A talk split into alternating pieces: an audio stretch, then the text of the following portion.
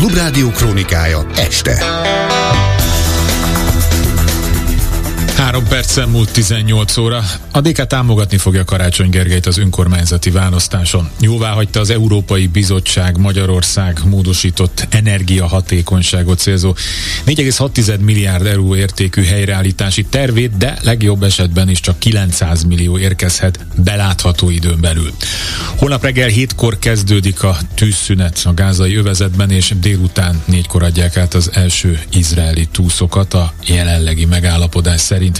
Holnap hajnalban -3 és +3, napközben 5 és 12 fok között alakul a hőmérséklet. Jó estét kívánok, a hírszerkesztőt, Kárpáti Ivánt hallják. A DK támogatni fogja Karácsony Gergelyt az önkormányzati választáson. Több együttműködési megállapodást is bejelentettek délután az ellenzéki pártok. Megállapodott a DK és a Párbeszéd Zöldek, a hivatalban lévő polgármesterek és Karácsony Gergely újbóli közös indításában. Emellett az MSZP is együttműködési megállapodást kötött a DK-val.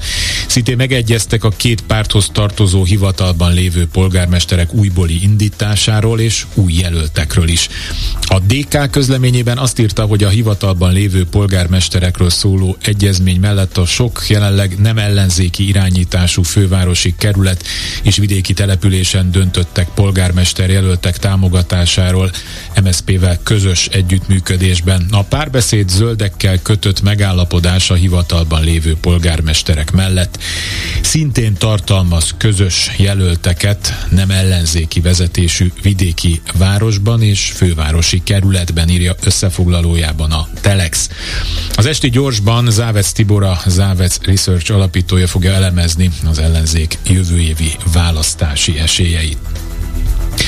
Ismeretlen tettes ellen hivatali hatalommal való visszaélés miatt feljelentést tesz a fővárosi önkormányzat, mert a szolidaritási hozzájárulás vitatott mértéke miatt indult perhez kapcsolódóan elrendelt azonnali jogvédelem ellenére a Magyar Államkincstár 5,6 milliárd forint értékben inkasszót gyakorolt a főváros számlája felett. Erről beszélt ma egy háttérbeszélgetésen Kis Ambrús főpolgármester helyettes. Elmondta, az Államkincstár 2 hónapon át betartotta a bíró döntést, azonban novemberben 2 hónapnyi nettó befizetés összegét leemelte. Jóvá hagyta az Európai Bizottság Magyarország módosított energiahatékonyságot célzó 4,6 milliárd euró, tehát mintegy 1800 milliárd forint értékű Repower EU fejezettel kiegészített helyreállítási tervét. Hangsúlyozták azonban, hogy azonnal nem érkezik pénz. Narató László tudósít Brüsszelből. Azt javasolja az Európai Bizottság a tagállamoknak, hogy hagyják jóvá Magyarország módosított és kiegészített helyreállítási tervét. Ez a koronavírus utáni gazdasági helyreállításra vonatkozó fejlesztési csomag, középpontban a gazdaság zöldítésével és a digitalizációval. 1 éve már jóváhagyták a tagállamok az 5,8 milliárd eurós vissza nem térítendő támogatást tartalmazó csomagot. Most ehhez jön 3,9 milliárd euró hitel és 0,7 milliárd euró ugyancsak vissza nem térítendő támogatás, utóbbi az orosz energiától való függetlenség elérése érdekében. Az Európai Bizottság szerint ennek a döntésnek semmi köze ahhoz, hogy a magyar kormány Ukrajna további támogatásának blokkolásával fenyeget, ha nem kap pénzt.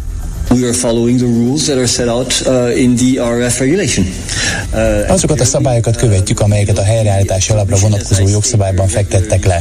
Az Európai Bizottság egy jogi alapokon működő szervezet, és amikor egy folyamat elér abba a szakaszba, hogy javaslatokat kell megfogalmaznunk a tagállamoknak, akkor ennek vannak következményei, mondta Eric Mamer, az Európai Bizottság szóvivője.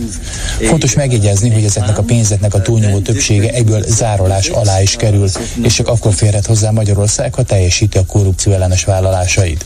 Ugyanakkor az előleget 2 részletben folyósítják Magyarországnak. Ez azt jelenti, hogy várhatóan jövő évben, februárban és decemberben összesen 920 millió eurót kap az ország. A formai döntést mindenről néhány hét múlva az uniós pénzügyminiszterek hozzák meg. Holnap reggel 7-kor kezdődik a tűzszünet a gázai övezetben, délután 4-kor adják át az első izraeli túszokat, ezt közölte a katari külügyminisztérium szóvivője. A gázai övezetet uraló Hamas terrorszervezet átadta Egyiptomnak azon 10 izraeli túszának a névsorát, akit először fog szabadon engedni a fogolycsere megállapodás keretében. Továbbra is vannak vitás kérdések, ugyanis a Hamas azt követeli, a túszokat Egyiptomba szállítsák, Izrael viszont ragaszkodik ahhoz, hogy a Vöröskeresztnek adják át őket, és tőlük egyenesen Izraelbe kerüljenek. A hadiok szerint háborús bűncselekmény megszegni a tűzszünetet, a Hamas mégis rendszeresen ezt szokta tenni. Nem biztos, hogy a mostani megállapodás közelebb visz a konfliktus rendezéséhez. Erről beszélt a Klubrádióban Latman Tamás nemzetközi jogász. A szakember hangsúlyozta, hogy a túszok tekintetében kevés nemzetközi jogi szabály köti a feleket. Tőlük függ, hogy miben állapodnak meg. Egyetlen egy konkrét és határozott hadijogi szabály vonatkozik rá, nevezetesen azt, hogy aki megszegi, az háborús bűncselekményt követel. De hogyha valaki figyeli azt, hogy a Hamas hogy csinálja a dolgait, akkor nagyon jól tudja, hogy a legtöbb tűzszünetet általában, hogyha sikerül is kísírnia magának, akkor ő szokta megszegni abban a pillanatban, amint valamiért úgy gondolják, hogy az taktikai előnyt jelent számukra. Szóval Hamasnak szüksége van erre, valószínűleg a katonai oldalon nem állnak jól a dolgaik. Izrael pedig olyan politikai nyomás alatt áll a nemzetközi közösség részéről, ami miatt lehet, hogy politikailag éppen előnyös, hogy beleegyezzen egy ilyenbe. De hogy mi lesz ennek a kifutása? És ténylegesen mennyi haszonnal fog járni a konfliktus lezárása vagy rendezése szempontjából? Tehát azzal kapcsolatban nekem komoly aggályaim vannak. Elvileg a nemzetközi jogban bármi, ami túszokkal kapcsolatos szabály, az viszonylag egyszerű, ilyen nem lehet. Ez háborús bűncselekménynek minősül. És ugye az államok attitűdje a terrorista bűncselekményekkel kapcsolatban elég jól ismert, ugye mindenki hallotta ezt a mondást, hogy nem tárgyalunk terroristával. Ez a mögöttes gondolkodás az államok ebbe a kérdésbe, ezért nemzetközi jogi szabályokat sem írtak erre. Pont azért nem, mert meg akarják tartani a teljes politikai akcióteret egy ilyen helyzetbe, mert ugye mondják, hogy nem tárgyalunk a terroristákkal, ehhez képest mindig tárgyalnak a terroristákkal. A jogi szabály annyit mond ki ilyenkor, hogy amiben a felek megállapodnak, az kötelező. De ugye maga a jog az nem mondja meg, hogy ilyenkor mibe kell megállapodni. Mindkét oldalnak előnyös lehet a tűzszünet, így látja Tálas Péter, a Közszolgálati Egyetem Stratégiai Védelmi Kutatóintézetének igazgatója, aki szintén a reggeli gyorsban nyilatkozott. Izrael számára is bármilyen furcsa, mind katonai, mind politikai szempontból előnyös. Ugye azt látni kell, hogy a gázai offenzíva egyelőre sem katonai, sem politikai értelemben nem nevezhető egyértelmű sikernek. Az északi részt ugyan irányítják, de gyakorlatilag nem érte el a deklarált célját. És jó politikailag is, mert azt lehet látni, hogy nem sikerült meggyőzni a nemzetközi közösséget a hadművelet. Nem is helyességétől, hanem hogy a hadművelet jó fele megy, ugye nem tudja senki, mi lesz a vége, és nincsenek tervek arra vonatkozóan, hogyan lehet befejezni. A Hamaszt láthatóan nem tudják nagyon gyorsan megsemmisíteni. Itt inkább az igazi cél, hogy a Hamaszt annyira meggyengíteni, hogy ne tudja kormányozni gyakorlatilag Gázát, hogy másnak legyen kénytelen átadni a gázai kormányzás, és ez már önmagában egy óriási eredmény lenne.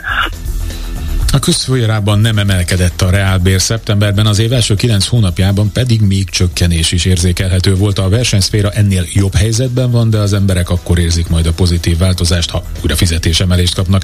Erről beszélt a Klubrádiónak Udvardi Attila, a GKI gazdaságkutató ZRT kutatásvezetője.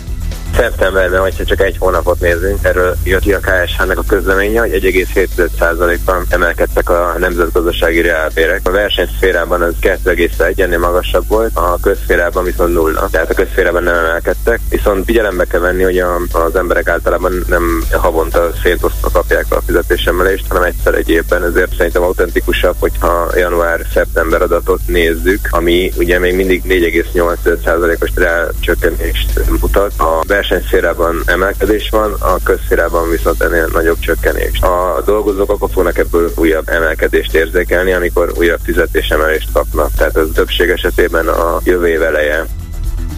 A vártnál is nagyobb győzelmet aratott a szélső jobboldali Gert Wilders pártja Hollandiában. A szabadságpárt a voksok legalább 25%-át szerezte meg, ez 37 mandátumot jelent a 150-ből, és több mint duplája a 2 évvel ezelőttinek. A magyar miniszterelnök szövetségesének tartott politikusnak már gratulált is az X-en Orbán Viktor. Az MSZP szerint tanulni kell a holland választások eredményéből. Kunhalmi Ágnes, a párttársának azt mondta, a Klubrádiónak jó példának tartja az együttműködés szempontjából a második helyen végzett Frans Timmermans baloldali zöld koalícióját.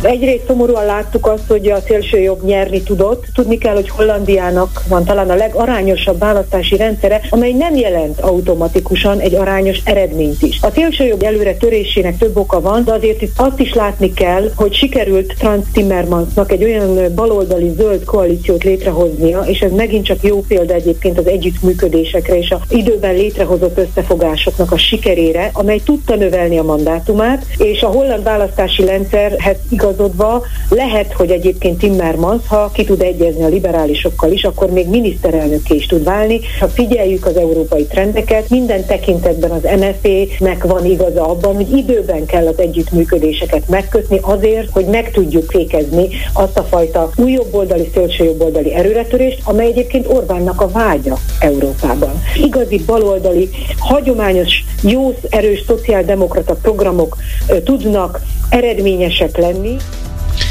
Főbb híreink még egyszer röviden. A DK-t támogatni fogja Karácsony Gergelyt az önkormányzati választáson. Jóvá hagyta az Európai Bizottság Magyarország módosított helyreállítási tervét. Legjobb esetben is 900 millió euró érkezhet belátható időn belül. Holnap reggel 7-kor kezdődik a tűzszünet a gázai övezetben, délután 4-kor adják át az első izraeli túszokat.